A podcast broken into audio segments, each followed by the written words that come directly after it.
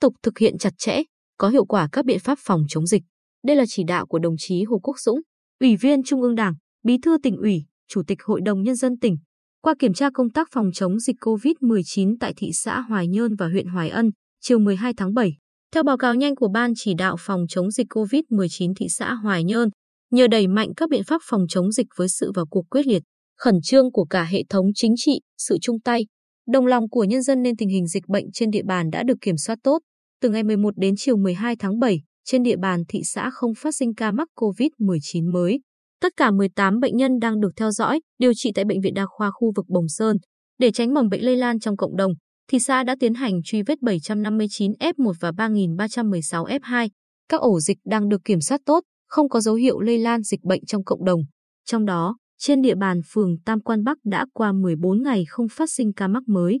Phường Tam Quan Nam qua 13 ngày, phường Bồng Sơn qua 10 ngày. Hiện tại, địa phương đang cách ly tập trung 255 người, cách ly tại nhà, nơi cư trú 3.820 người. Cơ quan y tế đã lấy mẫu xét nghiệm test nhanh SARS-CoV-2 cho 47.185 người, chiếm 22% dân số, xét nghiệm RT-PCR cho 2.054 người. Còn tại Hoài Ân, từ khi có thông tin về các trường hợp mắc COVID-19 trên địa bàn tỉnh,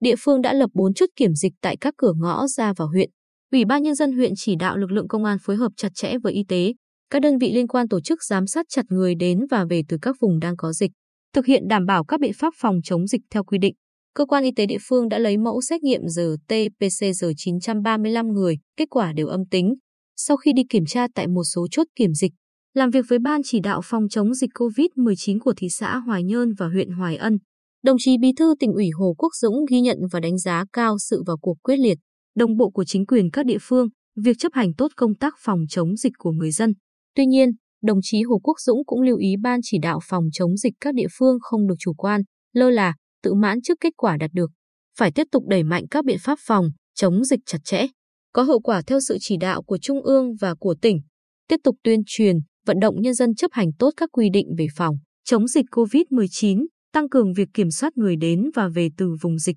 tiến hành xét nghiệm nhanh để có biện pháp cách ly phù hợp. Sở Y tế phối hợp chặt chẽ với chính quyền các địa phương chuẩn bị tốt các điều kiện về nhân lực, trang thiết bị, địa điểm để triển khai tiêm vaccine phòng, chống dịch theo quy định của chính phủ, ưu tiên cho những vùng có dịch. Đồng thời, triển khai ngay việc hỗ trợ các đối tượng bị ảnh hưởng bởi dịch theo nghị quyết 68 của chính phủ, nhất là các hộ nghèo, cận nghèo, lao động tự do.